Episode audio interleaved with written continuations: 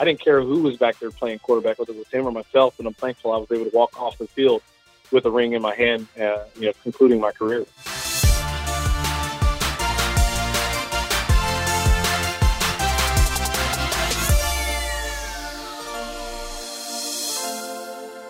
Finally, I get my man, Grey Cup champ, MOP, Henry Burris. Welcome to the Waggle. Thanks for having me, Davis. How's it going? Oh, th- things are well. Good to good to get you on. I know you're a busy man these days, and you know what? I'm just going to jump right into it. I, I want to start with with what everyone's been talking about uh, the last couple weeks. You made some comments uh, that had the internet buzzing, and, and quite frankly, uh, Henry, I, I, believe that you were referring to yourself. Uh, you know, when when you claimed uh, that Michael Strahan was the best football player turned morning show host. Explain.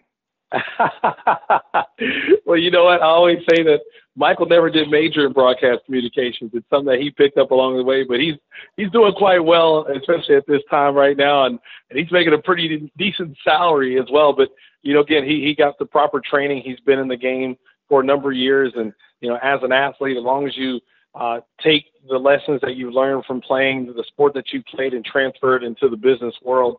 You know, I foresee uh, you know you reaching big success, and I hope hopefully I can reach that same level as he has as far as you know get finding that comfort that comfort zone and being a broadcaster. He's he's definitely got that. The a lot of CFL fans, uh, myself included, have been wa- have been watching your your GMC uh, playbook stuff you do at halftime. Uh, how much fun are you having in that, and what uh, what challenges has that brought to, brought for you, Henry?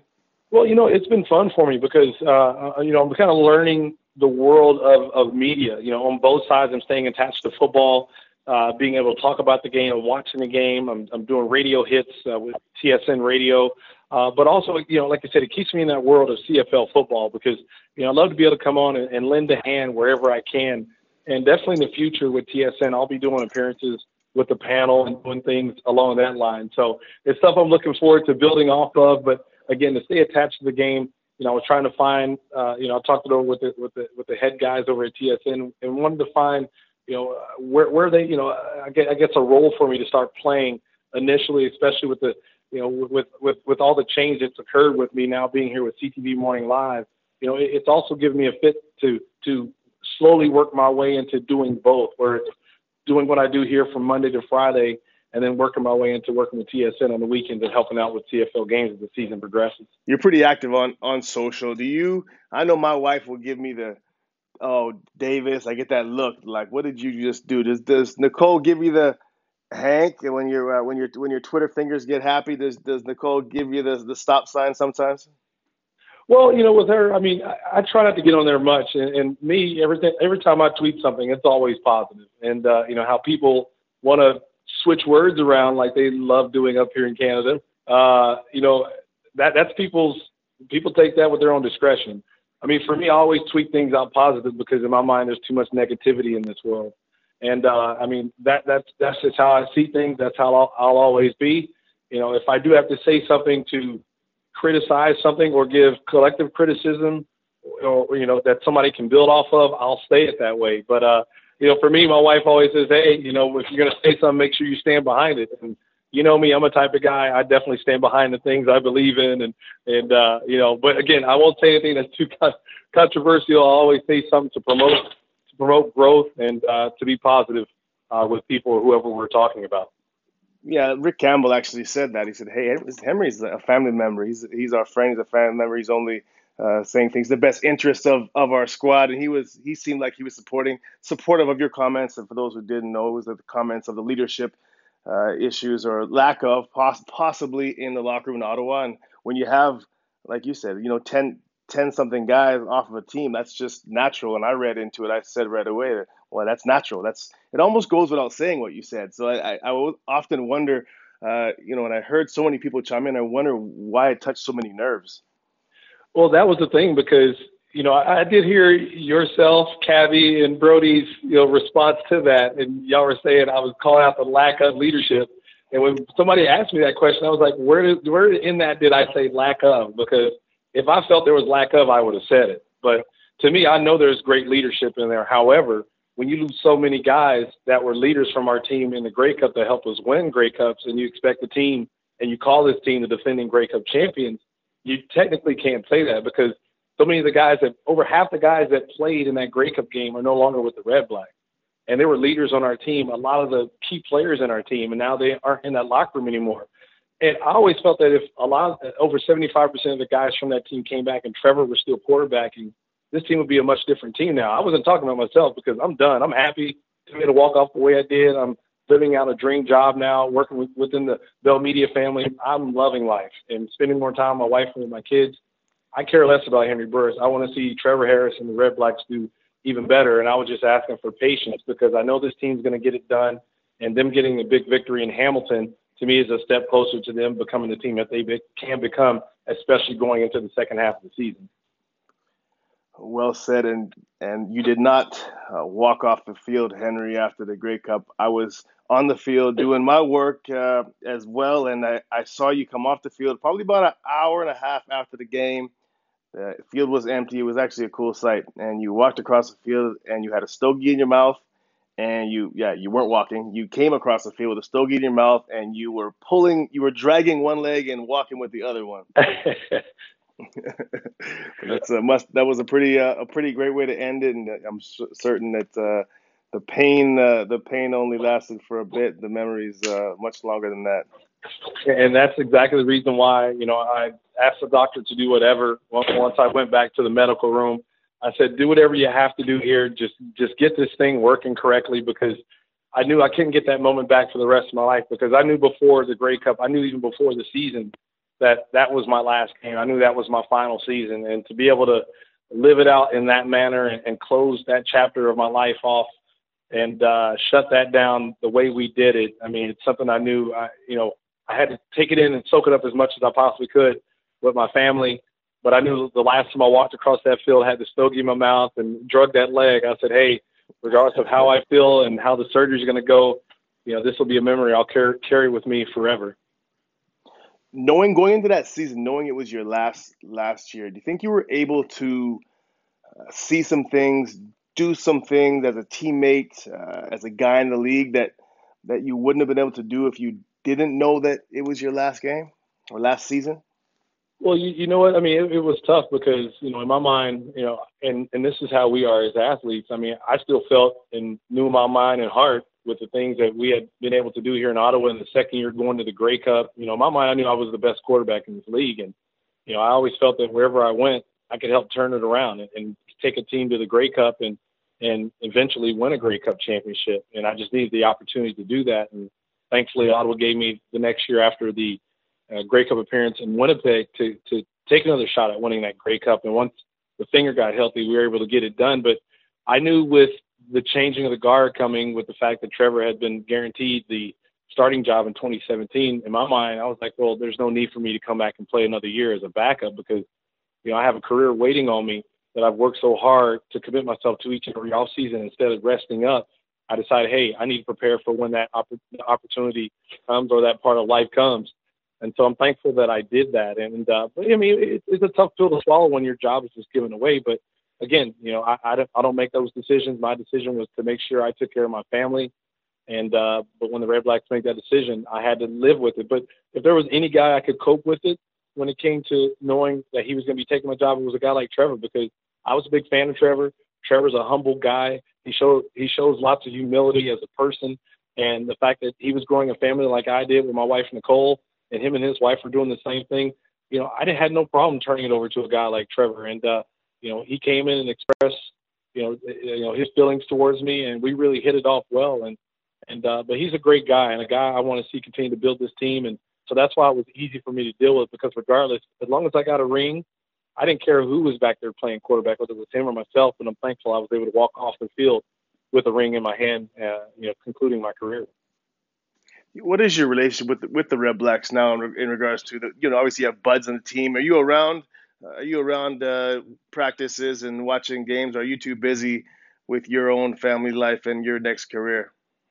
I usually get over like once every couple of weeks. Uh, you know, I'm still kind of going through that breakup phase to where when I go over, I yeah. still get great memories and things like that. And and the thing is, there's a transitioning occur- occurring as well because it's Trevor's team. There's so much, yeah. so many new faces there, and but I still get together with the guys away from the locker room. You know, I'll get together with the old line, the SirVincent Rogers, the Jon Gotts, you know, the Greg Ellingsons, the Brad Sinopoli, the guys that I know quite well that, that we've been through so much together over the past few years.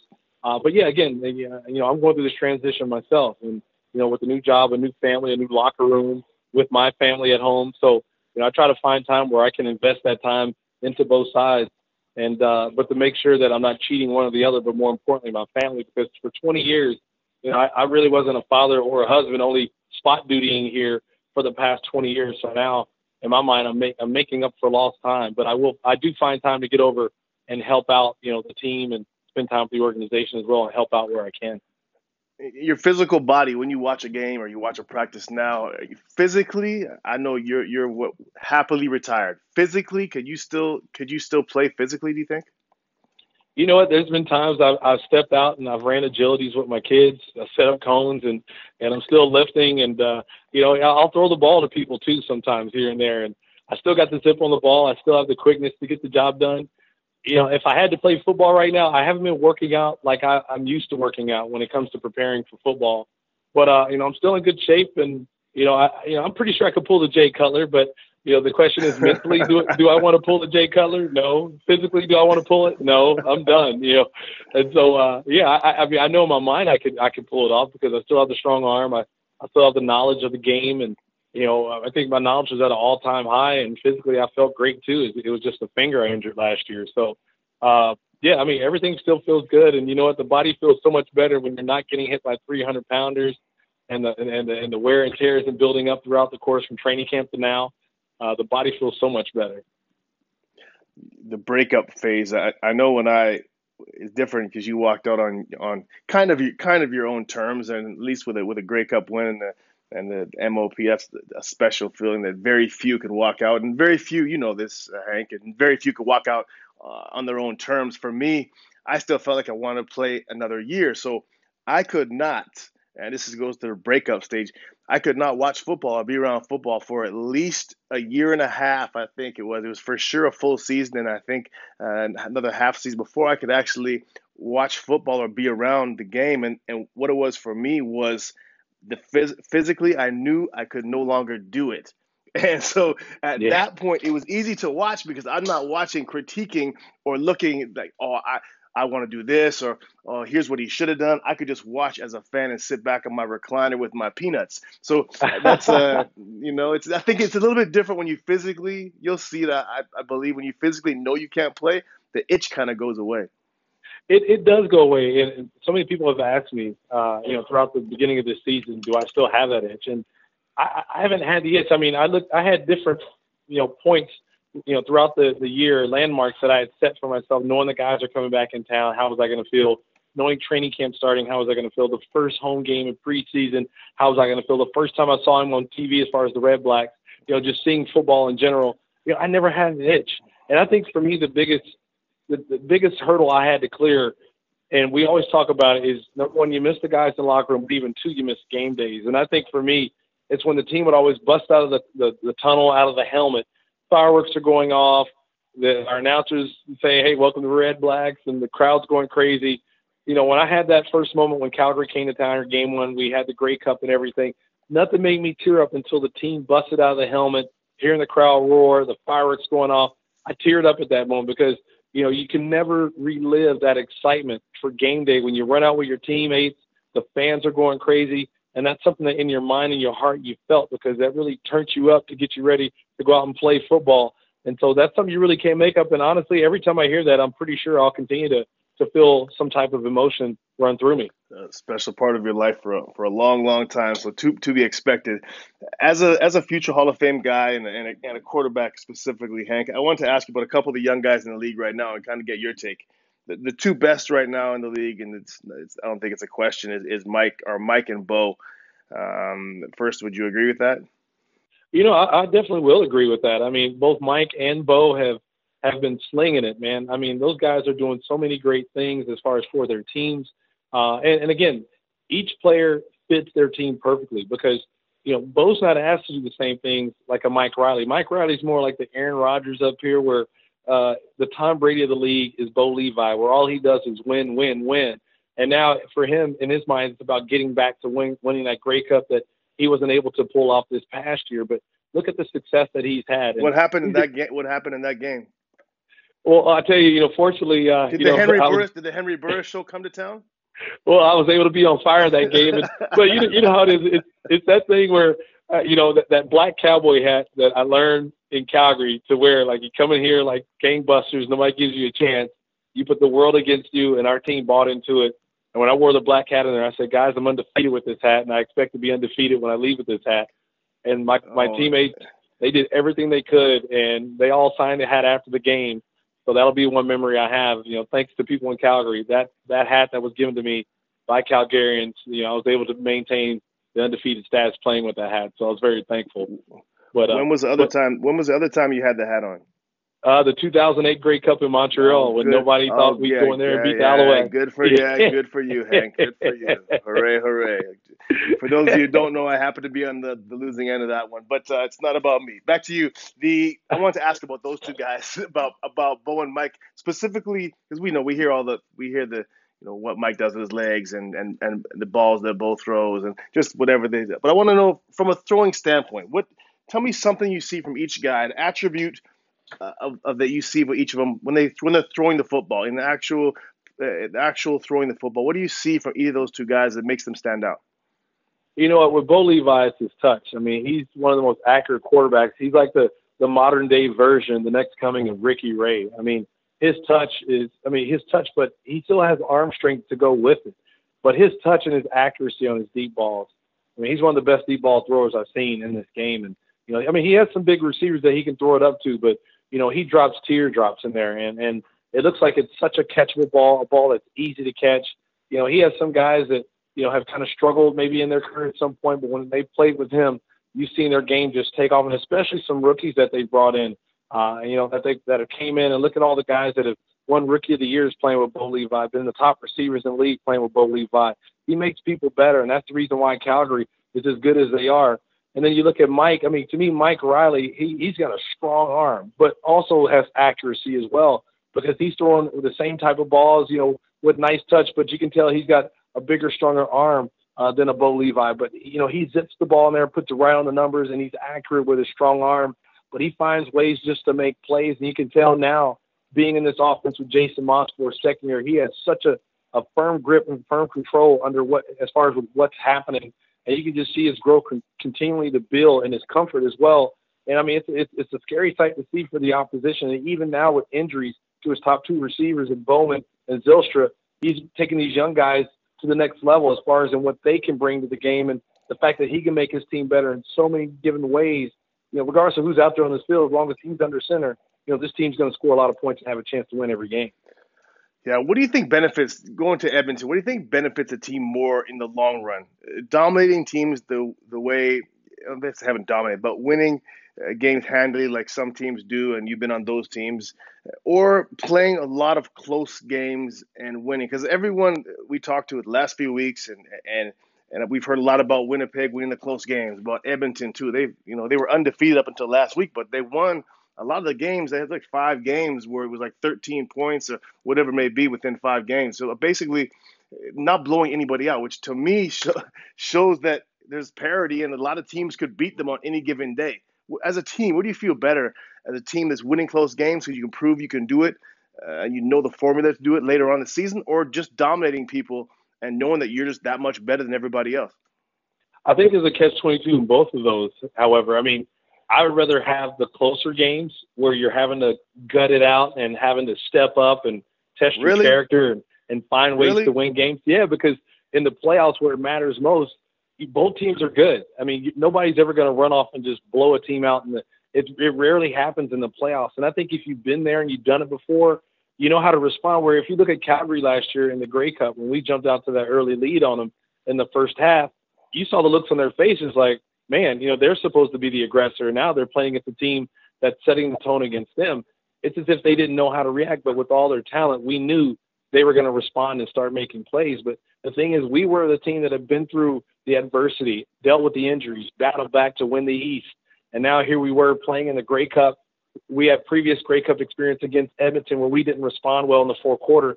And that's where they beat us, where even when our backs were against the wall late in the fourth quarter, nobody nobody would bend, nobody would break, nobody wavered, nobody lost confidence.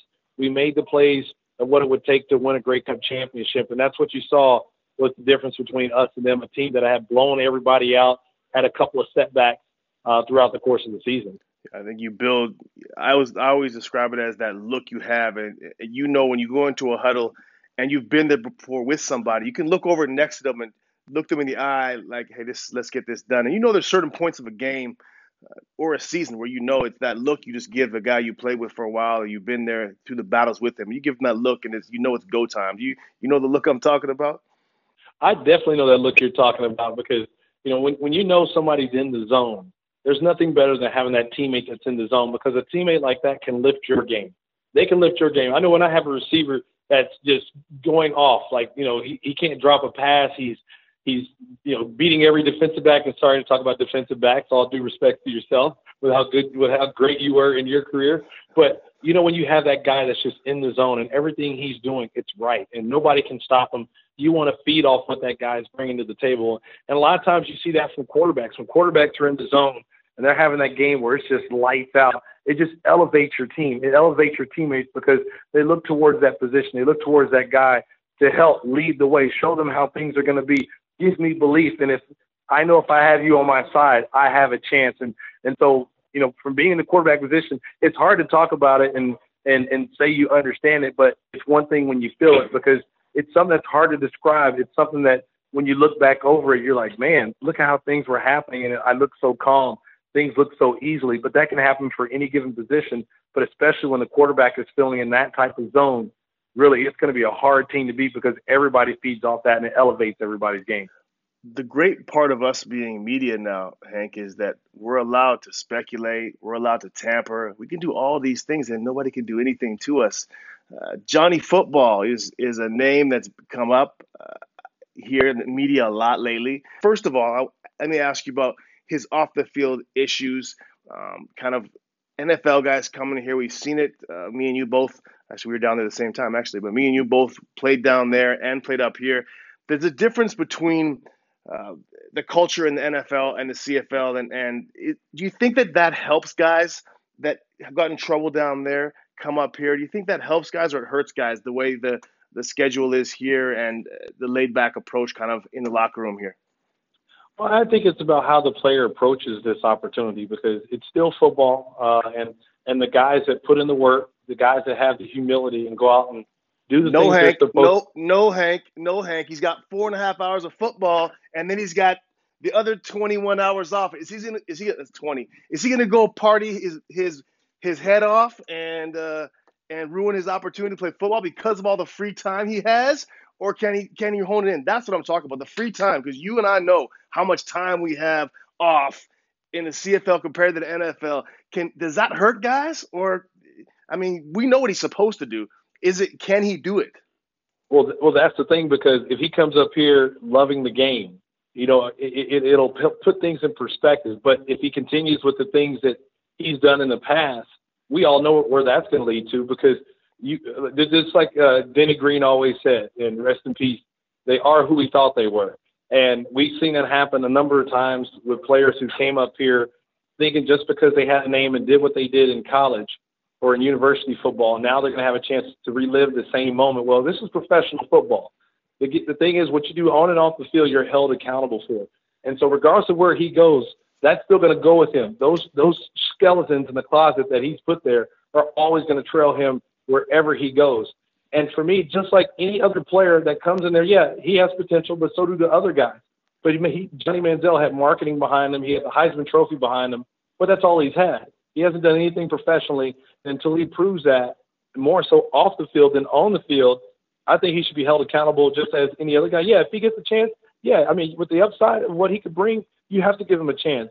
But again, he is Johnny Manziel. He hasn't proven himself on the professional level, but he has proven himself as the type of guy he is off the field, regardless of whatever level he's played. Upside. Okay, so you're you're a GM. Let's play a game here, and I'll I'll join in with you. If you're a GM right now and you you don't have a quarterback, and you're trying to, and I can name a couple teams, but we just use our common sense and we know the teams we're talking about. Either a team that has an older quarterback or they don't have a quarterback in position right now, but Johnny Manziel, his skill set, what he could bring to a franchise in regards to um, the publicity, the buzz, and also he's got a ceiling and he's a tremendous talent. Would you pay him, and this is a specific question, would you pay him quarterback money, meaning he's pretty much guaranteed for that first year, he's guaranteed he's going to make around the three, four hundred thousand dollar range. Would you pay him that money, a chance to turn around your franchise and, and bring a guy like Manziel into the fold?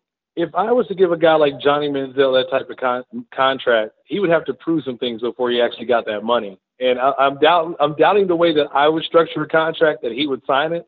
But honestly, I need to trust you for me to put my family's hands, my family's lives in your hands. What's and the right option, now, just, Hank? What's I don't option? trust you know how hard it is to find a. You know how hard it is to find a good quarterback. We've seen guys for teams. What happens? How do you find a good team here? How do you make a good team? Build a good team good Canadians and good quarterbacks. And teams, you've seen it with the Alouettes, uh, you've seen it in Saskatchewan. You see all these teams struggle because they can't find a quarterback. If you have a guy with the talent of Johnny Manziel, which I would say his game fits here, his off the field is an issue, but his game fits, and he's a tremendous talent. You're telling me if he would come here, which I don't think he would come for 400,000 yet, but if he would come for three, four hundred thousand, you would not sign him with the. You wouldn't take the risk and a chance to build your team. Hey, Davis, how many guys have we seen that have the skill set to play in the CFL that have not panned not, out? Not Johnny, but, not that, not his skill set. That's where I, that's why I say bring Johnny's name up. And me and you, we've seen over the last 15 years, Hank, guys with NFL pedigree doesn't mean a darn thing. It means nothing.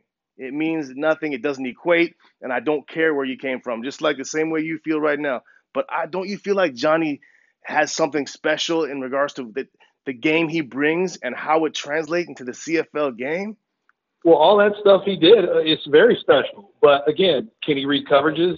I don't know. Uh, two, can he manage an offense? I don't know. I mean, he again, what the stuff that he did at Texas A&M was outstanding. I get that, but how many guys have done similar things as what he's done and been bust because number one, they didn't mature.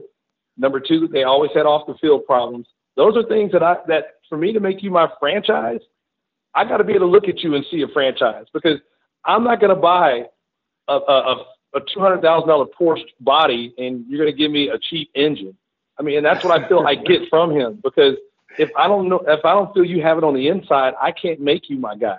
And that's one quarterback to you know speaking to a, about another quarterback. If I don't yep. feel you got the ability to lead me in the right direction and take care of me and my family, then I can't make you my franchise. I'm sorry. Yeah, I, I, I totally get where you're coming from on, on that. It, it, it, it, it makes it makes you know it makes it, it makes sense. And I think there's he's at a point now where he's I think his NFL opportunities are finished until he proves himself. I don't think any team now he's been out of the league for two years. I don't think any team's going to sign him off the street. He's going to have to play in Canada or if there's a developmental league that comes out there, he's going to have to play somewhere else before he gets an opportunity. So lucky for us, Hank, we're going to get to see a GM put in that situation to have to make that tough decision that we don't have to make, which is which is amazing. Before we let you go, my man, I want to I want to get uh, kind of your predictions of, of the East and the West here. Who's give me who's going to come out of the East and who do you think is going to come out of the West? And uh, I, I, don't know if you're still a homer. I know I'm I'm admittedly still a bit of a Montreal homer, working in the Bell family with you for TSN Radio Montreal. I, I am a bit of a homer when it comes to making my Montreal picks. So uh, I'll leave Montreal out of it, and and uh, you leave Ottawa out of it, and tell okay. me your picks to come your picks to come out of the East and the West as of today.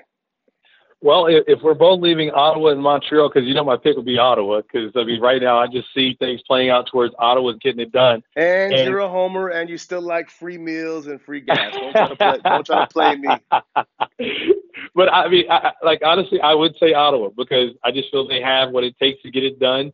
But you would Ricky say Ray who? I just told I just told you can't say Ottawa. okay, you, okay. You think I'm ever gonna? Hey, look, look, look. We never we never made it easy on each other. We played against each other for a decade, and I never made it easy on you, and you were sure as heck didn't make it easy on me. I'm not gonna give you a. I'm not lobbing anything to you, Hank. So okay, give us a okay, us a I got you. and you can't include Ottawa.